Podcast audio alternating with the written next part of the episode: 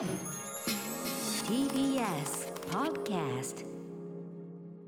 1月12日木曜日時刻は8時を回りました。TBS ラジオキーステーションにお送りしているアフターシックスジャンクション。パーソナリティの私ライムスター歌丸です。そして木曜パートナー TBS アナウンサーうないりさですここからは聞けば世界の見え方がちょっと変わるといい7特集コーナービヨンドザカルチャーです早速ですが今夜のゲストバスケットボールアナリストの佐々木クリスさんそして NBA ジャパン公式ウェブサイトの、えー主任編集者で翻訳家の大西レオさん、えーこんばんはそして、えー明けましておめでとうございますおめでとうございます。おめでとうございます。はいよろしくお願いします。お二人ついに揃っていただいて、ついにこの話ができる日がやってまいりましたということでいやー、ゾクゾクしてきました。今日。はいずっと楽しみにしてました。ね、こちらもでございます。えーということでですねまずですね、まあ、お二人のね、えっとそのファーストスラムダンクどう見たかという話はこれからたっぷり聞くんですが、ちょっとあのメールもすごいいっぱい来てて、リスナーの方から、はい。ちょっとそれに絡めてお二人のまたねそのどう見たかという話もはい。伺っていきたいと思います。じゃあまず一発いきますね。えーラジオネームおぼぼ、うん、おぼぼマンさん、えー私は THE FIRST SLAM DUNK 3回見ました。はい。試合シーンで注目してしまうのはバスケットシューズ。うん。まず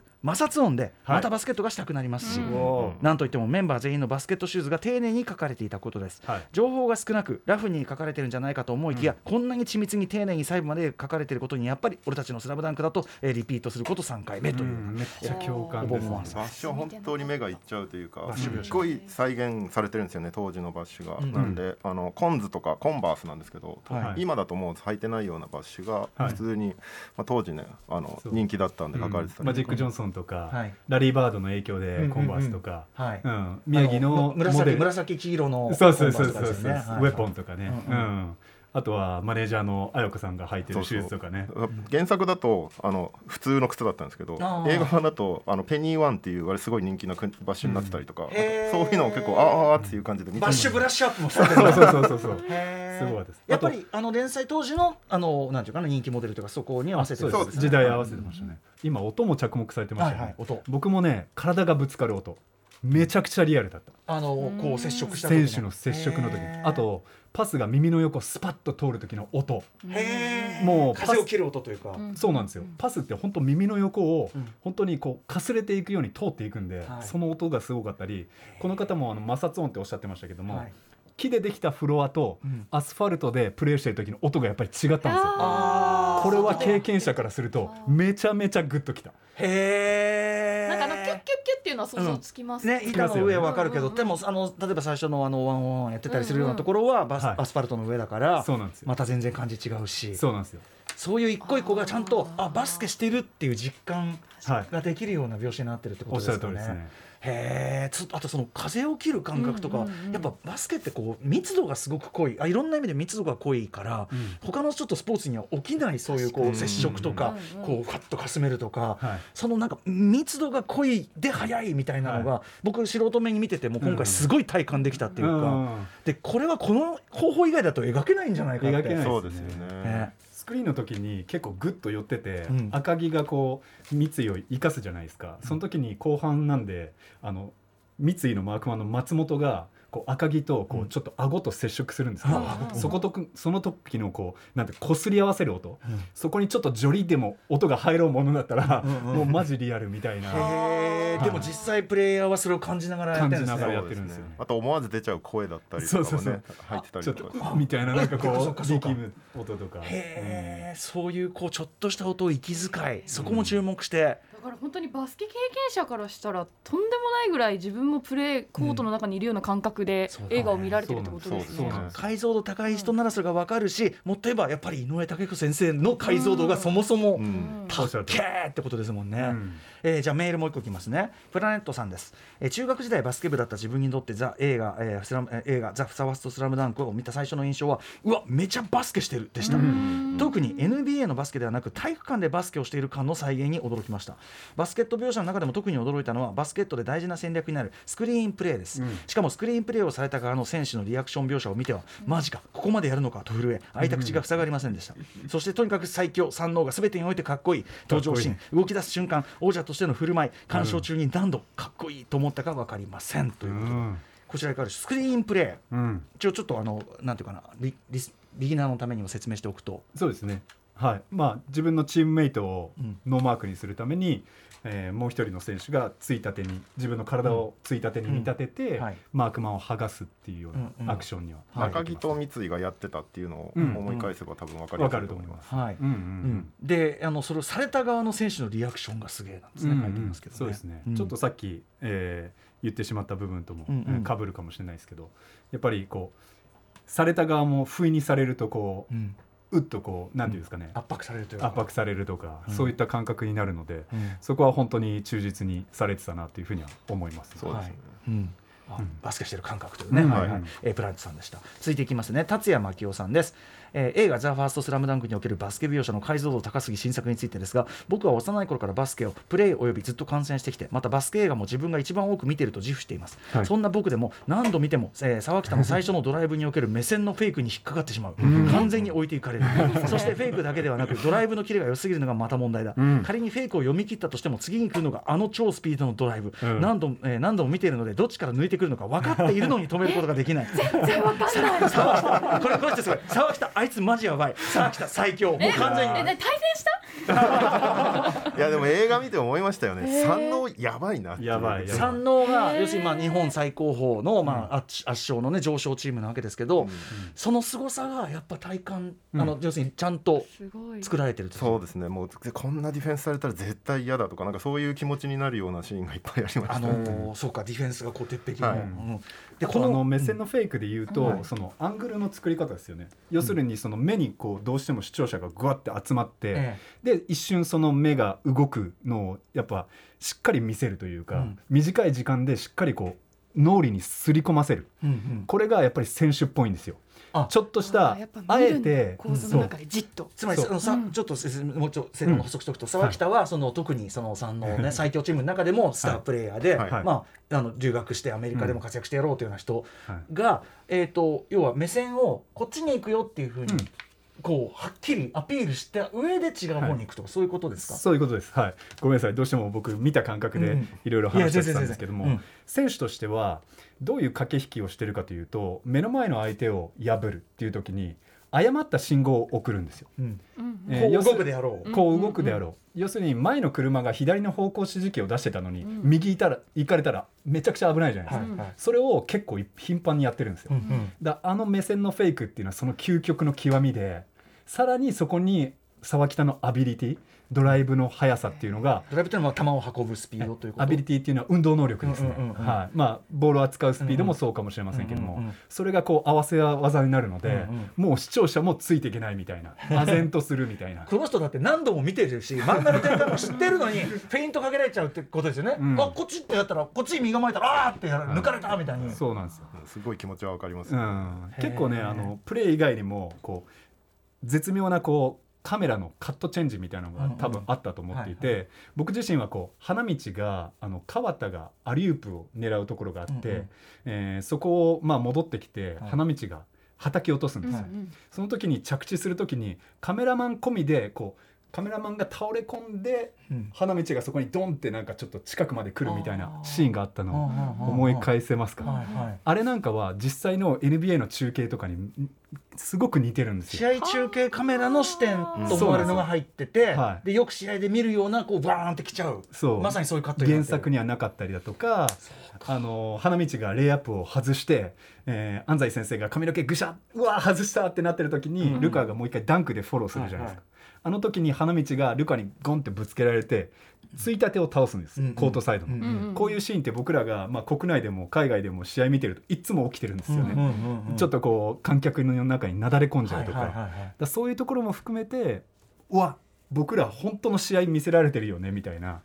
世界観がちゃんと担保されてるというかんんんちな凄まみにじかったですね。ちなみにさっきの沢北のその目線のフェイクっていうかそれって原作でも描かれてたんですか？描かれてました。描かれてた、でもそれがやっぱりうあの映像っていうか動きで見るとよりそうですね。よりスピード感がすごいというか、こういうことかっていうのがより分かったりするみたいなことですかね、ノールックとかもすごいよね。うん。そうですねあノールックパッこうパッとね、はい。パッパッてやったりする。あパスはまさにねあのなんていうか漫画で描ききれない部分っていうかこうあのリズムでポンポンポンってワンカットの中で渡すとかは映像作品だからできることだから。そうですね、うん。その映像だから一緒に見てる側もうん。驚けるみたいな、うんそういう作り方がされてて非常に良かったなと思います。うすでにすでに面白いんですけどすごい。はい、えーということで、えー本日こんな感じの深い話を伺っていく特集です。いきましょう2夜連続解像度高すぎ新作シリーズバスケ編「ザ・ファーストスラムダンクをバスケットボールの専門家の視点から読み解くと特集。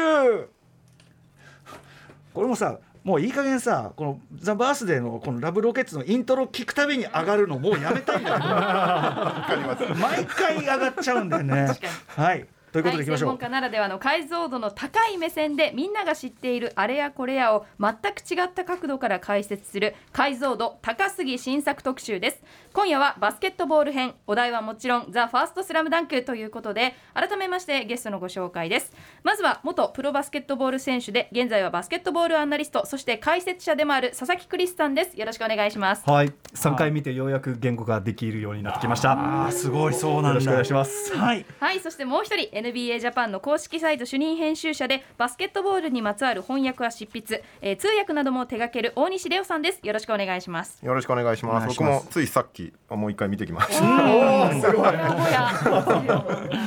はい、はい。えーもうお二方にねぜひお話を伺いたいということで実現した特集ですが改めて、はい、今夜は専門家が見た「ザ・ファーストスラムダンク特集ですけれども改めて作品について説明していきます。映画「ザ・ファーストスラムダンクは1990年から96年まで「週刊少年ジャンプ」で連載されていたバスケットボール漫画「スラムダンクを新たにアニメーション映画化した作品です原作者の井上武彦先生自身が脚本監督脚本を手掛け高校バスケ部を舞台に選手たちの成長を、えー描き出しています。去年12月3日に公開されると6週連続で映画興行ランキング1位を記録。現在興行収入は76億円を超え韓国でもヒット中。また今日から中国でも公開が始まり、こちらも大ヒットが予想されています。世界的にね興行収入この時期1位は「アバター・ウェイ・オブ・ザ・ウォーター」と相場が決まってるんですよ。なんだけどまあ全然1位阻んでて多分ジェームズ・キャメロンもわーって言ってると思うんですよ。めちゃくちゃ嬉しいですよね。はい。これね、えーでまあ私もムービーウォッチメンね、えー、と映画コーナーでガチャが当たりましてまあその前も一回見てすげえあの素人目に見てもこれはすげえってなってで原作も読破したりとか、えーまああのアニメーション表現としての凄さみたいなところからお話ししました、でもやっぱりあの大西さんとかさっくりさんいろいろこのバスケ特集とかやっていろんな話聞いてたから、うん。例えば今の最新 NBA の戦術がどうなってるみたいなはい。ところがあるからよりなんか納得度っていうか特にやっぱ最後のとあるあのボーナスシーンみたいなものにはい。ですよねみたいな。なんかこうすごいあとはもうスラムダンクの中で描かれる戦術とかもあこれすごい先進的なはい。戦術とさえ言えるっていうか、うんうん。そういうのが分かってだからお二人のおかげでなんかすでにやっぱり若干ただの弱者というよりは解像度高すぎ状態になっていたため たすごい楽しめたという。あー素晴らしい。それはやってきてよかったです。だだからもうせがんでふたもうちょっと2人呼んで 特集やってみたいなそんな感じだったんですよ。本当に。ありがとうございますということで。二つ。返事で OK しました。はいということでまず、えー本編に入る前に本作公開前、まあ、いろんなね、あのー話題にもなってましたけどもお二人はどんなところに注目していましたましたか？公開前、うん。えーまずクリスさんどうでしょう、はい、そうですね、まあ、すでに話題にも上がっているんですけれども、バスケットボールが持っているエンターテインメント性、特にスピード感、うん。ここがちゃんどのように出せるかっていうところ、そしてもう一つは、バスケットボールをこよなく愛する人々を裏切らない作りになっているかどうか、うん。どうしてもバスケットボールファンだけじゃなく、一般の方々に対しても訴求するような作品だからこそ、うん。ここのバランス感覚っていうのはどういうふうになっているのかをすごく注目しました。なるほど。はい、えー、大西さんいかがでしょうか？僕は結構あの楽しみ半分結構怖いなっていう心配な面もすごいあったんですね。でそのあの監督が井上先生かって言って、うん。しかもアニメ大丈夫なのかなっていう心配がまずあったんですけど、まあ見始めたらもう全部吹っ飛んじゃったんですけど、そういうのも、うんなんかそのやっぱり原作のファンっていうのが強いところがあるのでそれをどう納得させるのかっていうのと、まあ、おっしゃりまおっしゃってましたけどその初見の人をどう納得させるのかっていうのが、まあ、でも本当にしっかり落とし込まれてたなっていううん。感じですね。はい、うん大西さん。改めて原作も読み直したりとかっていうのをしたんですもんそうなんですね。まあ基本的に常に読むんですけど、それは常に なんか気が付くとあパラパラめくって読んでたりすることが多いんですけども、うんまあそれでまあ映画も何回も見見返しましたし、何よりも今楽しいのがバスケ関係者とかと会うと、もうひたすらそれをなんかの話ばっかりにしてるんですよ。話さずにはいられないですよね。本当に。自分のポッドキャストだったり YouTube とかでもゲスト呼んで「スラムダンクの話したりとかもうキリがないですね。最高の祭りが続いてるからね。ね。はい。えーさらにクリスさんはご自身のお仕事に関して本作がすごく大きな励みになったということですが。そうですね。これはかなりパーソナルな部分もあるんですけども、やはりこう勇気とかこう感動では片付けられないこう元来スポーツがこう持っているですね。こうスポーツにとどまらないその進化というものがかつてないレベルでこう一般化されている。スポーツやってるやっていた人間からすると、うんその価値っていうのはなんとなく自分の感覚でも分かっていると思うんですけども、うん。あの作品を通してやはりあのじゃあバスケットボールをしたことない方にもそのバスケをプレーする意義であったり、うん。そういうものを一つ示してくれた、うん。まあ、これは後でもっと掘り下げたいんですけども、あともう一つこれわがままな、えー言い方なんですけども、うん。まあ、解説者としてのこう矜持をですね、うん。こう僕は普段こう活動していていろいろ試されることがあるんですよ。なぜかというとバスケットまだまだこれから市民権を勝ち得ていこうというスポーツなので、うん。どうやったらライト層を取り込めるかとか、うん。バスケを知らない人に好きになってもらうためにはどうしたらいいんだっていう議論がたくさんあるんです。うんうん。でその中でどうしてもまあ僕として僕の中でまあ断固としてうん。譲れない部分があったり、うん。自分のスタンダードを決めて、うん。まあ、バスケットをこうお伝えするっていうのを一つやり方にしているんですけども、まあ、自分がそういった設定したものが、まあ、これまで間違っていなかったというふうにうんこの作品に背中を押されたというふうに感じています。ついすでにちょっとどういうことなのか後ほどまたはい詳しくそうですね伺ってきます。えーでですね、まあこの後 CM の後にですね、えーバスケの専門家としてこの作品、えー読み解いていただくわけですけども、えーちょっと特に優れていると思った点を先にですね、うん込み出し的にちょっと、あの分かりやすく紹介していただこうと思います。はい、そうですね。まあちょっと話はいくつか出ましたけども、まあパスがつながる爽快感。うんうんしかもワン一つのパスじゃなくて、例えばドラゴンボールの元気玉みたいにみんなの勇気とか元気がつながってトントントントンドカーンみたいな、うんあの感じっていうのを味わえたっていうことと、うん。あとはスクリーンプレーの描き方ですね。うん。でこれもうちょっと簡単に言っておくとバスケットっていろんなこう、えーキーフレーズがあって習慣のスポーツメンタルのスポーツ様々言われるんですけども、角度のスポーツでもあるんですね。角度。パスの角度ドライブの角度シュートの角度、うん。飛び込みの角度スクリーンの角度っていう中で、スクリーンの角度って一番、えー解像度が高くないと描けないところだと思いました。それができていた、おお、はい。そうなんだ。はい、あとは時間と音の使い方ですね、うん。時空の歪め方、うん。この、まあ、抽象的な概念かもしれないんですけども、うん。選手の中でもやっぱり時間がスローモーションで動くような感覚の時ってやっぱりあるんですね、はいはい。そういうところをちゃんと作っといて、うんうん。そこに大事なセリフを入れ込むことで、うんこう実際のプレースピードは落ちてるんですけども、我々がこうゲームに入っているこう、うん。インテンシティというかこう入れ込み方の激しさっていうのはいはい。は一切失われずに、うん。あそこは時間を引き延ばしてうん。大事な要素を盛り込んでるっていうのがすば素晴らしかったとこの一瞬にこれだけのことをみんな感じているし考えているしはい。全部ギュッとなってるし、あと早いとこめっちゃ早いですもんね。めっちゃ早いまあちょっとあとその話なんだけどあの問題の無音クライマックスもはいはいはい。あの早いとこと、はい。その引き伸ばしのとこのうん。緩急がすごくすごい。て、ね。うんはい。ちょっとなんかそんな話もね やっていこうと思います。もうすでにもういもう何を話しても熱くなっちゃう。はい、えー、お知らせの後本編スタートですあごめんなさい失礼しました。あのレオさんレオさんに行きます、あーはい。僕はやはりあのバスケットボールっていう試合の見せ方が非常に大切にされているというか、うん。そのバスケットボールの試合実際見に行った時に、うん。あの会場とかで行われていることがもうそのまま再現されてるんですよ。であれが本当に見に行ってとすごい嬉しくて嬉しくなっちゃって、僕らの大好きなバスケットボールがここまでここまで大切に細部大切にして落とし込まれてるっていうのが、まあ、原作がもともとそういう仕組みになってるんですけど、それをまあよりさ映像作品で分かりやすくしたっていうのは本当にまあ画期的ですしすごいことだなっていう、うんまあ、あと特に感じたのが、まあ、コートの大きさだったりとかその会場の雰囲気だったりとか、うんうんうん。その応援の声だったりとか、うんうん。そういったところにすごいこだわって作られてるなっていうのがやっぱりあの見てる側からしてすごいく嬉しかったっていう感情がやっぱり一番に出てきますね。はい、なるほど。ねあのバスケットのそもそも原作の時に三能戦ってもうバスケットの試合だけを描いてるクライマックスが延々続くっていう、うん。で基本的にはそのななあの踏襲してるじゃないですか、はい。ドラマあるにせよ。それによって僕みたいな東四郎がいやめちゃくちゃ面白いんだけどバスケってなるんだから、まあ ある意味本当になんていうか突き詰めた結果すごく普遍的なものになってる、まあちょっと結論っぽい話になっちゃってるけど、はい、なんかそれはすごく素人目にも感じました。うん。はい、ということで失礼いたしました。改めましてお知らせの後本編スタートです。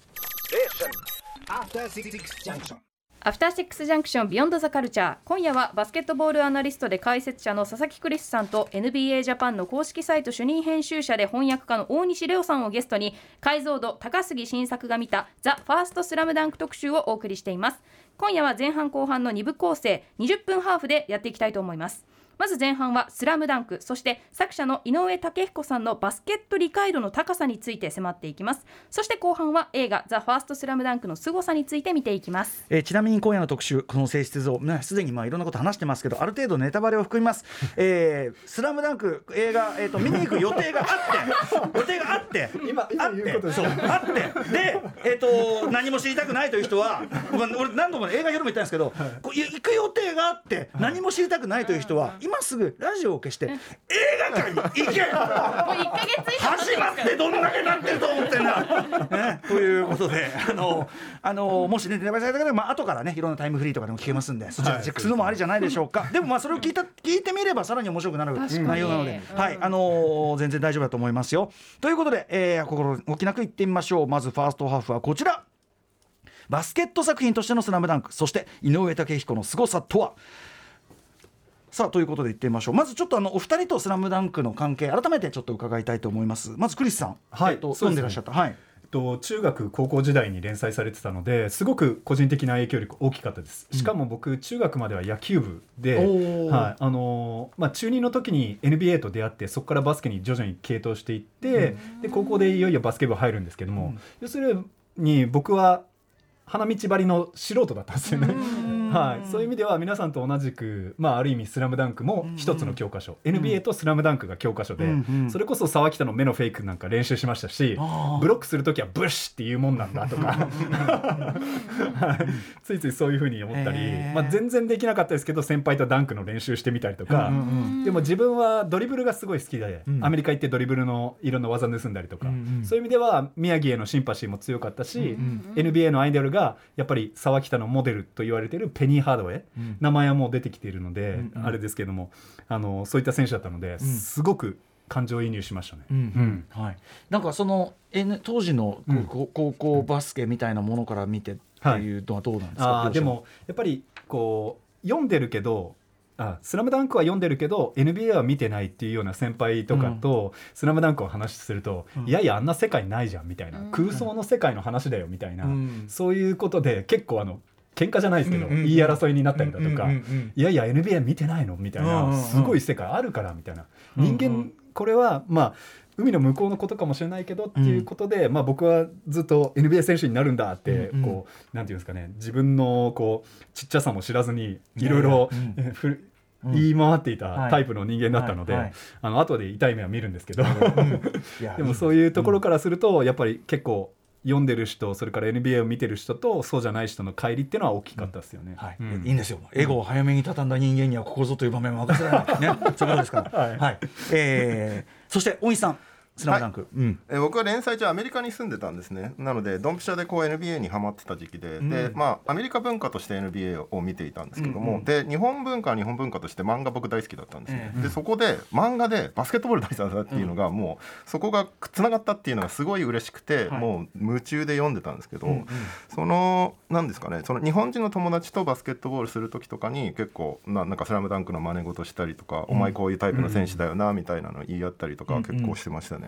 でなんか、N、NBA すぐそこで見れるような状況にいたのにすごい「スラムダンクにはまってましたね。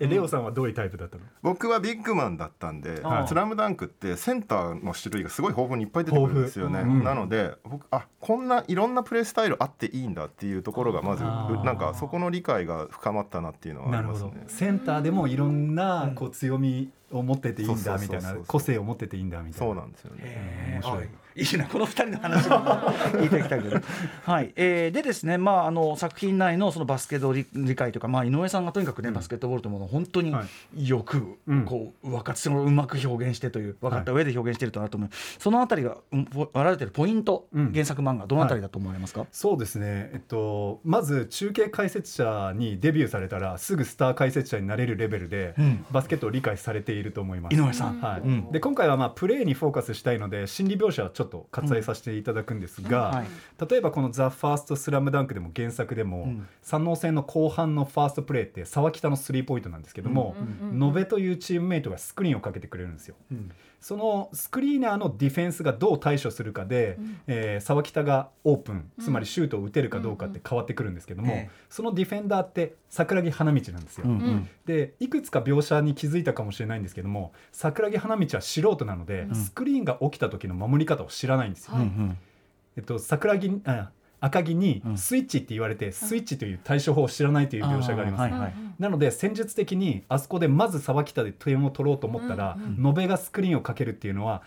めちゃめちゃ理にかなってるんですよ。うんうんうんそういう描写があったりだとかあとルカーのヘナチョコシュート。あれ結局か、えー川田というね、絶大なるゴール下の番人がいる中で、うん。ヘナチョコシュートを打たなきゃいけないっていうところをちゃんとコートを俯瞰の絵で見せて、うんルカーが沢北と一対一した時に川田がどこにいるかを一瞬、うん。こうサブリミナル的に見せて。見せて、そこからドライブが起きてヘナチョコシュートになっているので、うんどういう時にどういう技が必要かとか、うん。そういったものも含めて全部忠実に再現しているので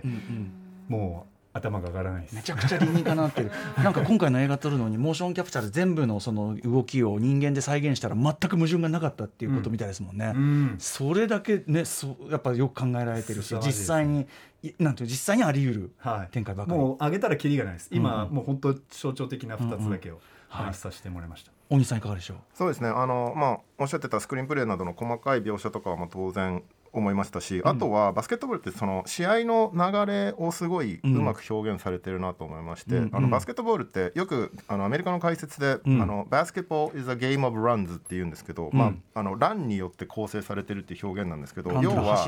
あのチーム調子のいいチーム、うん。あの連続で点を取る、うん。でまたはい。急にそこが途絶えちゃって相手チームが一気にまた点を重ねるみたいな、そういった、あの展開が続いた上で1試合になるっていう表現なんですけど10-0、も8-0、いどちらかが一方が攻勢に出るみたいな感じですね。でそれをすごいうまく表現されてるというかそれが、あのその時の選手たちの喜怒哀楽だったりとか、あの監督のがそれに対してどう思ってるかどういうふうに反応してるかっていったそういうところがすごい細かく描写されていて。うんであのさらに細かいのが要は連続点を取りました次こっちが連続点を取りましたって単純に言えばそういう話なんですけど、そのラン相手のランをどういうプレーで断ち切ったかとか、誰が断ち切ったのかとか、それによって試合の流れって大きく変わるんですよ。だから桜木みたいな人が急にオフェンスリバウンド取り始めたから三能がちょっと停滞したみたいな、それによって大きく変わったりとか、ゾーンプレスに対してあのあれですねフルコートですごい守ってきたことに対して、宮城があそこで一人で抜いたから、さ湘北が盛り上がれるみたいな、そういったその実際の試合である重要なターニングポイントっていうのが、もう随所に織り込まれているっていうのがありました。勢いっていう魔物が実はコートには住んでて、浮気なやつなんですよ。であのこうそういった桜木のオフェンシブリバウンドとか、宮城のスーパープレーとか、そういうのが重なるとそっちにすぐ飛び乗るんですよ。だけどそいつを寝返らせるのはまたすごい至難の技で、うんそういったきっかけになることが絶対にないとダメで、でもうあのどちらかがひるんじゃうともう一気に魔物ごと飲み込まれちゃうっていうのがバスケのスポーツだと思います。そのぐわーぐわーっていうこう寄せてはか反動というかこうの流れの醍醐味みたいなものはでも僕見ててもなんかなるほどって読んでてもうん。伝わってくるうん作りになってますもんねやっぱね。そうそうですね、うん。本当にタイムアウト1個取るタイミングだったりとか、そういうレベルで細かくやられてます、ね。うん。取らないのかいいあるいはね。そうか。んはい、えー、さらにですね、まあ、井上武彦さん、その後ね、バガボンド、そしてリアルというふうにね、書いてきますけど、えースラムダンク以外の作品、えーに関しても、まあ、今回のフィードバック、確実にあるとは思うんですが、はい。そのあたりもぜひ。そうですね。僕、まあ、自分のファンとか自分の YouTube チャンネルではよく言及してるんですけども「スラムダンク以上にうん。バガボンド、バガボンドという作品に出会ってから、うん。まあ、むしろ僕のババイブルはバガボンドに変わっていったんですね。はいはい。それはこう結構その選手としての心と体のつながりをすごく描いている作品だというふうに、うんうん。バガボンドは思っていたりだとか、あとやっぱりその人間学ですよね、はい、今回の「ファーストスラムダンクも人間を描かずして多分これだけん。感動を与えられなかったと思うんですけども、例えばこうバガボンドに出てくるおっちゃんのホラー洞窟、うん。ホラー穴みたいのがあって、はこれはまあ宮本武蔵が心の拠り所にしているスペースです。はい。えーいつでもこう自分のありままありのままの姿に戻れる場所なんですけども、これは例えば「ファーストスラムダンクでは、うん。まあ、沖縄の洞窟がそれに当たると思うし、はい。それが、まあ、お兄ちゃん颯太が持っていたリストバンドにこう、うん。憑依していくんですよね。うんうん。宮城はあの洞窟を持って移動はできないので、うん。うん。リストバンドにそのマインドを。マインドを乗せていって、うんでそのリストバンドとともに戦うので、うん。何かこう恐怖とかだとか、うんうん自分のコントロールが及ばないってなると、うん。リストバンドを触ったりするっていうのはそういうことであったりだとか、ははい。まあ、あとはあの赤木の描写であったんですけど湘北高校の8番。これうん。原作にはないんですけど、はい。あの人のちょっとこうネガティブ思考といいますか、うん。ああいうのってこうバガボンドの中では宮本武蔵の、ま、周りを取り込むうん。こうエゴとか執着とか、うんうん。えー雑念といいますか、えああいったものを象徴してるなっていうふうにも思いましたね。うんうん。そういう描写はすごく見てて楽しかったです。ああいうこうどうせダメなんだみたいなものってやっぱ井上作品によっては最も乗り越えられるべきっていうかね抱きすべきあれとして描かれますもんねやっぱそうですね。リアルでもまあそういうのは出てくるけど、うんうんうん。はい、なるほどなるほど。でも洞窟はまさにね、はい。とかね。はい。あの大西さんいかがでしょう？はい、やっぱりあの「スラムダンク後の作品があったからこそ今回のこういう形の映画になったんだなっていうふうに見ててすごい思ったんですけど、まあなんか信じられないんですけど井上先生20代の時に「スラムダンク書かれてるんですよね。うんうんでその後ねバガボンドだったりリアルだったりとかを経てのここに戻ってきた時にどういうふうにあの先生が作品を見るのかっていうのがそれがすごい投影されてるなというか、まあ、先生自身もキャラクターへの思いだったりとか考え方変わってるでしょうし、うんうんまあ、年を重ねることによってね価値観も変わってくるんで,、でその辺をどう落とし込んでいくのかっていうのがなんか非常に分かりやすくなおかつ納得できる形でできててで、もう原作は壊してないみたいなその辺が、でもやっぱりああいったリアル特にリアルですかね。車椅子バスケのあのリアルであのバスケットボールをしたいっていうお強い思いを持ってる人たちがいっぱい出てくるじゃないですか、うんうんでそのしたいけどできないだったりとか、うんうんするためにはどうしようとかそのしたいしたいっていうそういうお強い思いを持ってるキャラクターっていうのが存在するんだこの世にはっていうのをうんうんうん。知った上でまた「スラムダンクに戻ってきてはい。改めて見てみるとこの人たちがどういうスポーツをプレーしているのかっていうのがすごい見えてくるというか、それまあ、先生がその「ザ・ファーストスラムダンクっていう名前にしたっていうのは、誰にとってもファーストになるようにっていうのがどういうことなのかなと思ってたんですけど、まあそういうことかっていうその自分たちの価値観がアップグレードされた上で、もう一度読み直した時に、あザ・ファーストになったなっていう、うん。そういう作りがあったのはやっぱりその後の作品があったからだなっていうふうに思いますね。あの前に進めない段階の人もいるとか、うんうん。みたいなのってすごくね、うん。あの経たリアルを経た後の「スラムダンクって感じしますねその宮城の、そうですね。ね亮太君の描写とかはね、うん。過去の描写、うん。はい。ありがとうございます、えーそんなあたりですね「まあ、スラムダンクと井上武彦さんやっぱりすごいというお話を伺ってきましたが、えー怒涛の後半セカンドハーフに行ってみましょう2人の解像度高杉新作は「ザ・ファーストスラムダンクをどう見たのか？さあここからさらに本題というかでございます、えーお二人が作品を見て専門家の視点からここはやばいと思ったシーン描写セリフなどなども大いに語っていただきたいと思います。ではまず今度は大西レオさんからお願いします。はい、僕はもうとにかくそのコート内外での動きがとにかく素晴らしいんですねこの映画、で特に注目してたのがそのボールを持ってない選手たちの動き。ベンチでこう座ってる。そうですね、ん。とかあのコート上にいる奥の選手だったりとか、あの大体バスケットボールって、まあ、普通の中継見ててもボどうしてもボール持ってる人を見ちゃうんですけど、うんうんうんうん。他の選手がどう動いてるかっていうのが戦術にすごい関わってきたり、戦局にすごい関わるんですけども、うんそこをすごくしっかり描写されてるんですよ。でそういったなんか本当に細かいところで言うとあの桜木が怪我をしてあのベンチに下がってきて安西先生がうん。話しかけてると、うんうん。で安西先生こうもうコートに背を向けてうん。桜木に話しかけてるんですよ、うん。でも作品見てると奥で選手たちは全員自由に動いて試合やってるんですよね、普通に、こんなとこまで描くんだっていう、まあ実際にそうですよね。そうなんですよ。でも実際そういうことなんですよ、で安西先生はその試合あもう残り1分ですよ、ですごい競ってる段階で、うん。コートに背を向けてまでして桜木に話すってことはそれぐらい重要だったっていうことなんですよね、でそういうところをその手前の演出は当当然なんですけど奥の演出ですごいあの引き立ててるのがうんすごいいいなっていうのを感じましたね。確かにちゃんとクロックゲームクロックとショットクロックもあるんですよ。時計が2つ動いてるんですけど、うんうん。それも今レオさんがおっしゃったような描写の中でこう寸分の狂いもなく一緒に動いてるんですよ、うん。結構我々時間のん生き物なので、うんうん。そこの1秒2秒がずれると、うんうん。あれ？みたいなすぐなっちゃうんですよね。でもそれがちゃんとあの選手の動きとともに担保されてました、やっぱりそのさっきまでここにいた人がこう要するに適当に書いててちょっとずれてるだけで、うん。うん、うんって感じがしちゃう、うんすそうそうボールここにあってうんうんみたいな、はい。あのチェスの盤面がうん。なんか、みんながそっぽ向いてる間にちょっとガチャガチャって駒を動かされたみたいな感じで、なんかえどうしちゃったのみたいな、うんうんうん。うんなんかでもねそういうところはさなんかどうせわかんねえだろうっつって適当な書き方しかねないとこをやっぱそれもちゃん全然やってとやってないんですよね。ちゃんとしてやっぱカットをチェンジするとそのままし流れであそこにいるよねその選手っていう風になってるんですよね、うん。それがあるからこそ僕ごめんなさいちょっとあの今表でも言ったけど、桜木が返せってやる時の、うんちょっとさそのえなんでここにいるの？っていう感じがあれがちゃんと描かれてるから、うん。逆にあの超なんていうかな超人感っていうか。そうなんですよ、ね。常に奥の選手たちがいて、まあ、そこにいるよねそこにいるよねって感じなんですけど、びっくりする時のプレーって前のシーンにその選手がいないんですよね、うん。大体桜木なんですけど、急に出てきてブロックしたり急にボールを奪ったりとか本当なんでそこにいるのっていうのを、あの感じで再現してるのがね本当にいいなっていう。で本当みんなバスケットボールしてるのに桜木だけ動き素人だなみたいなのがちゃんと再現されてたりとかお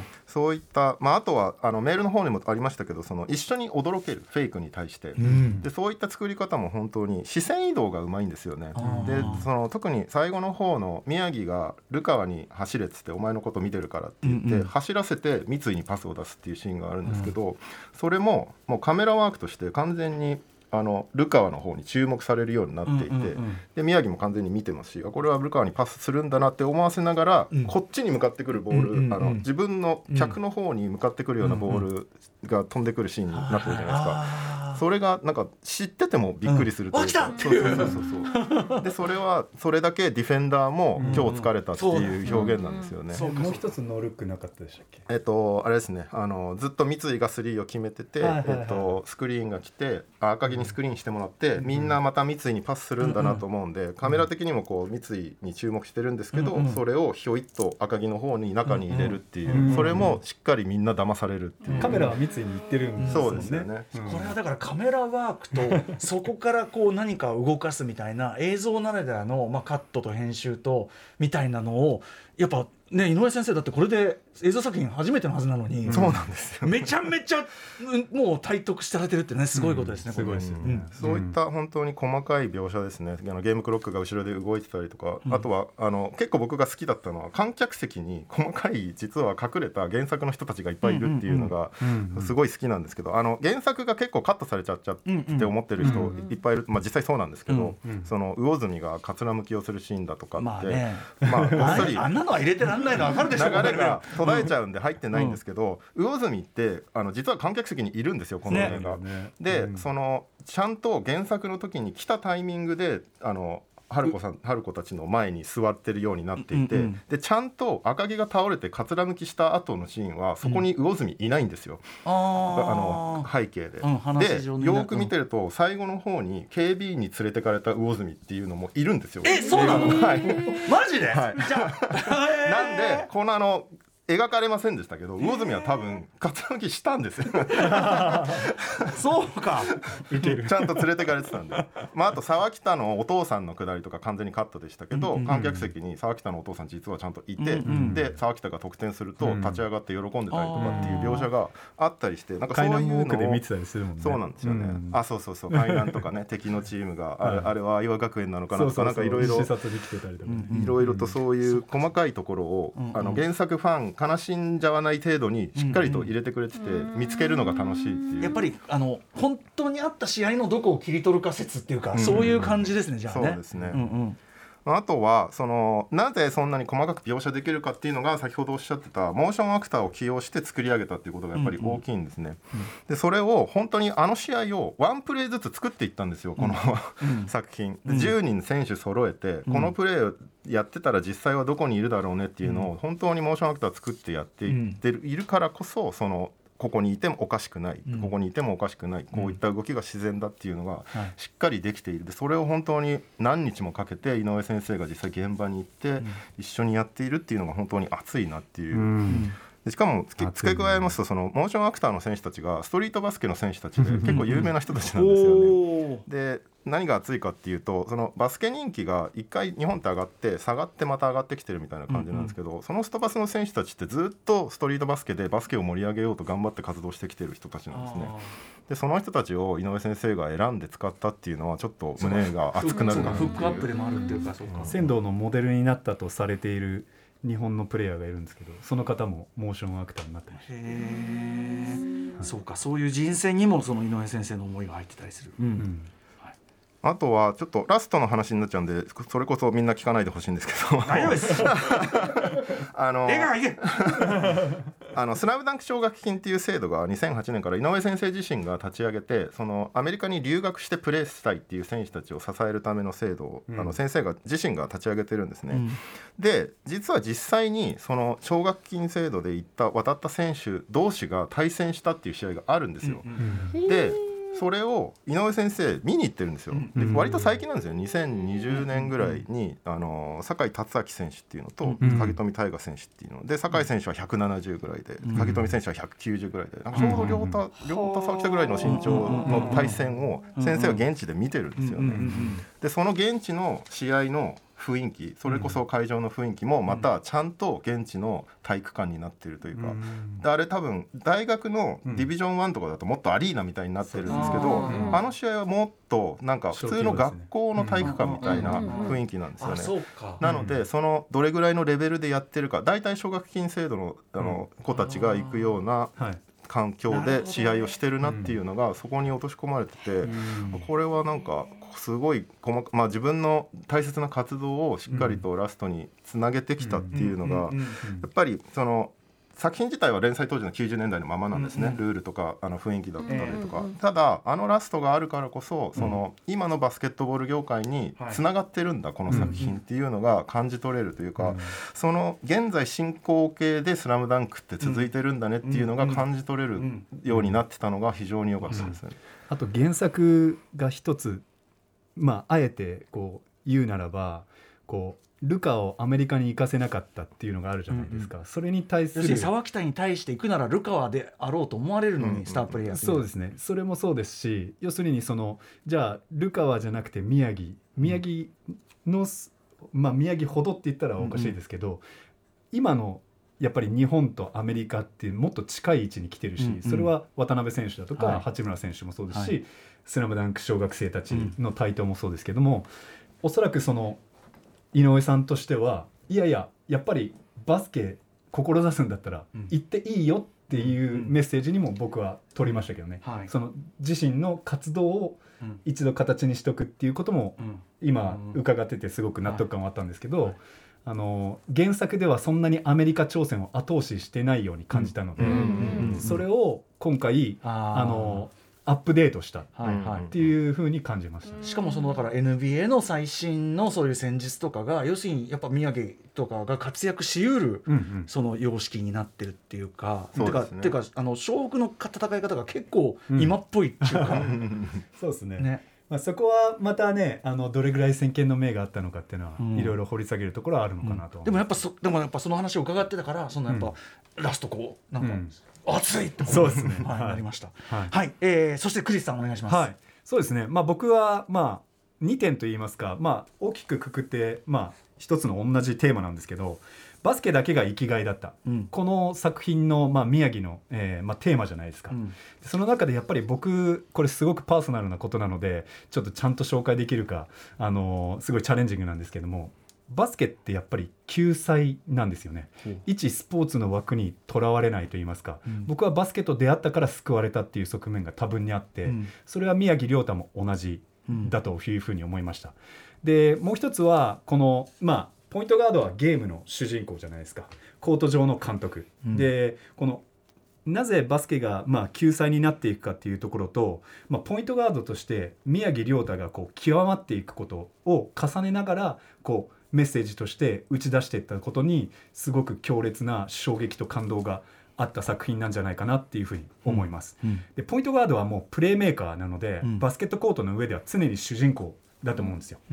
うんでこれが極まったのが三井久志の、まあ、4ポイントプレーですね。レオさんが言っていたノールックでルカをあっちにやっといて、うんうん。えー三井久志にパスしてスリーポイントプラスフリースローで4点、うん。取ったっていうところなんですけども、まあ、そこに行く前にちょっと押さえておきたいのは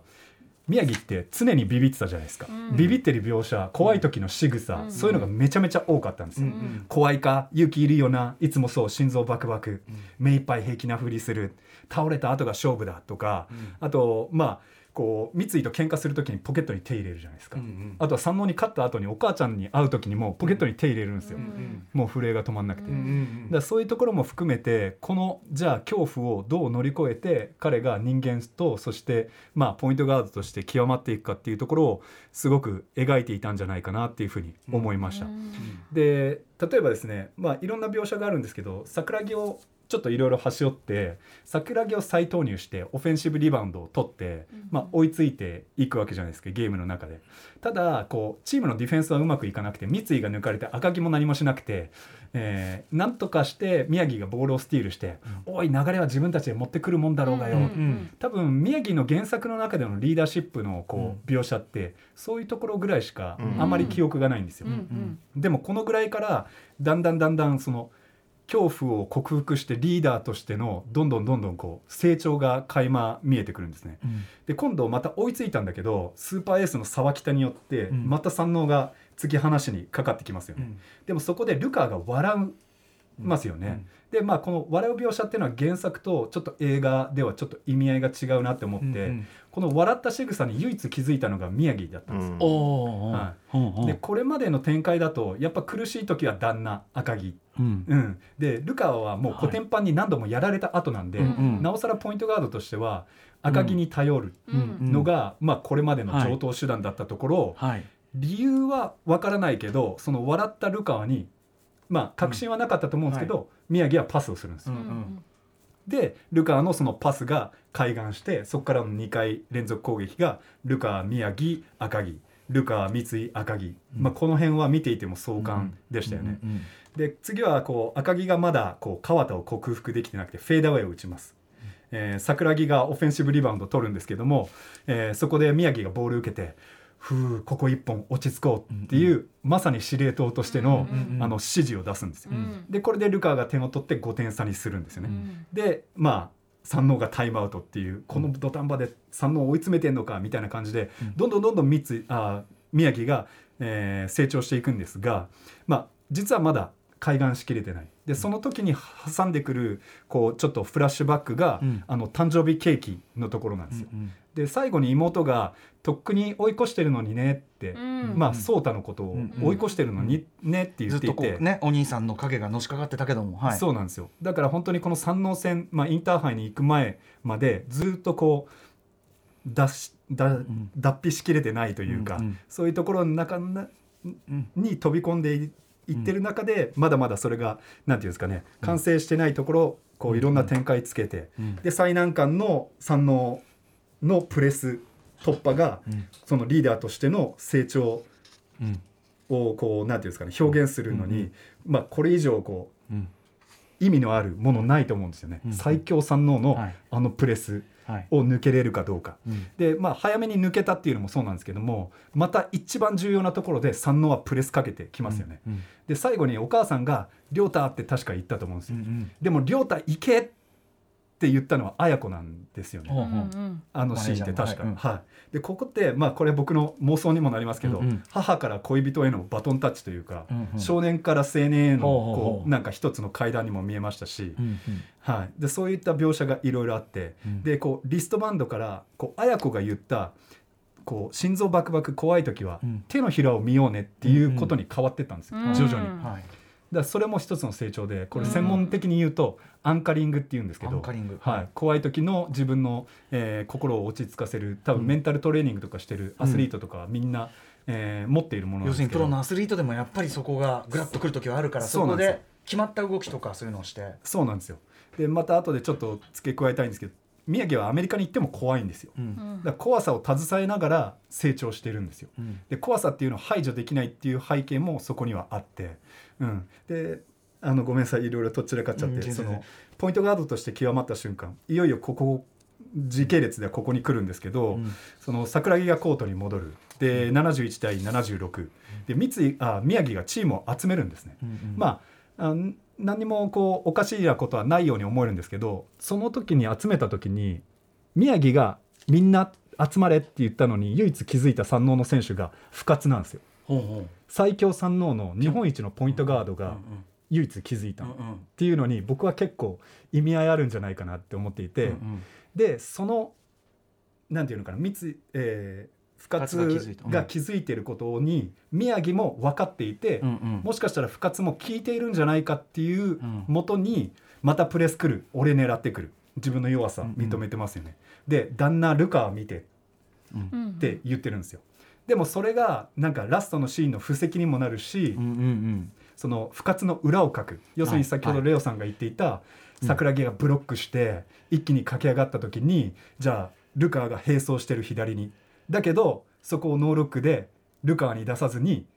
三井に出すんですよ、うん。その時戻ってたのが確か不活と沢北なんですよ。うん。完全に裏をかいたわけですよ、はいはい。うん、注目させるように。注目させるルカに注目させるようにしといて。はい。しかもその目深津と目が合ってるから同じポイントガードで最強ポイントガードだけどある意味その時こう恐怖を克服じゃないけど恐怖を抱えながら対等の目線になったわけだよね。そうだと思うんですよね。まあ僕の個人的なねこれは感想なので、うんうん。で結局あの4ポイントプレーがないと、うん。あのずっと同点でしかあのゲームの中では終われないので、うん。うん。そういった意味ではあの4ポイントプレーが一番大事でしたし、うん。まあ、最後あの原作にはないこう、えー沢北のミドルが決まって77対78の後にはあの